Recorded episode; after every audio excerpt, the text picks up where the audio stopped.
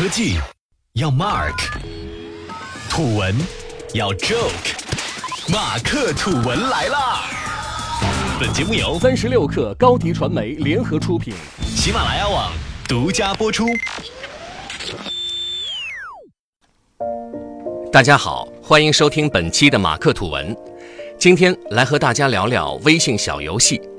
相信最近有不少人被微信群或者朋友圈分享的各种小游戏给轰炸了，尤其是在微信群，一个小游戏的分享页面就能在手机端占据半屏的页面，只要有两三个人在群里转发，那也就基本上看不到其他人的聊天信息了。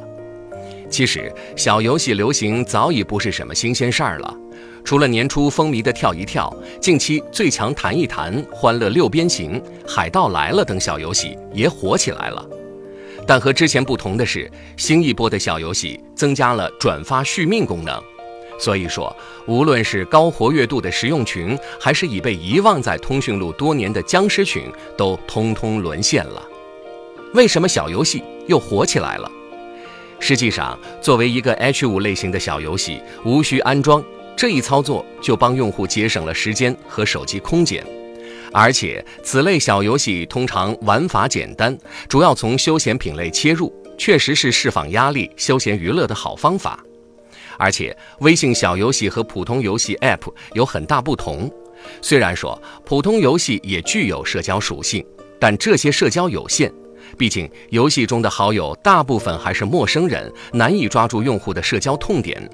换句话，也就是说，社交只是游戏中的一道小菜，并不是核心，属于在游戏中做社交。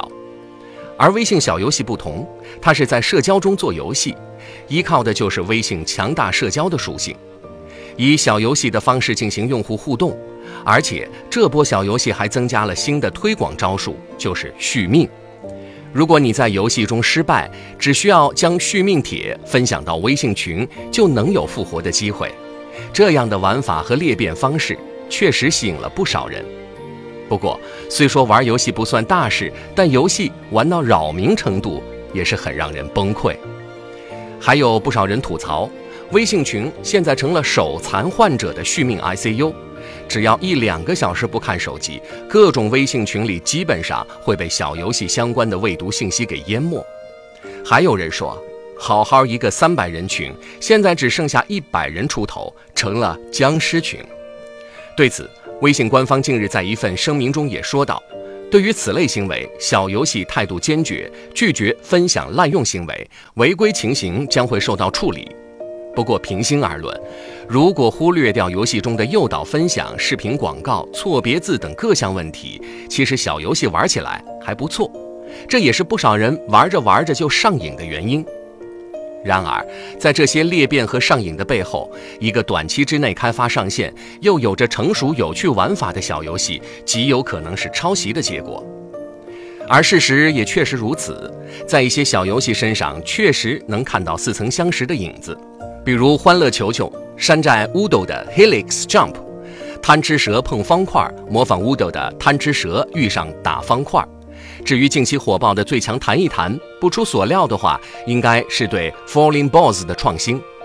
虽然这些看似火爆的小游戏让那些熟练于山寨技术的工作室苟活下来，但这很可能只是泡沫。一味的抄袭与山寨，最终只会导致小游戏的内容越来越缺乏深度。从目前来看，小游戏还处于轻度使用、简单方便、用完即走。再加上其他各类别的小游戏不断更新与迭代，用户粘度还是个问题。另外，在盈利和变现方面，小游戏更显力不从心。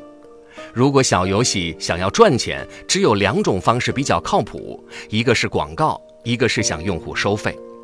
先说广告，用流量做支撑的广告确实是一种不错的变现途径。但是仔细想一想，微信小游戏和一些手游相比，主打的就是轻量化。如果说小游戏走传统手游那样广告满天飞的形式，用户粘度又如此低的情况下，基本上是在自寻死路。再说用户收费这一块，虽说现在互联网付费是一种趋势，但小游戏远远没有到这个阶段，它现在还处于培养期，距离收割用户的阶段还有很长一段路要走。所以说啊，又一次崛起的小游戏到底是真火还是虚火，想必大家心里应该都有自己的判断了。好了，这期节目我们先聊到这里，下期节目我们不听不散。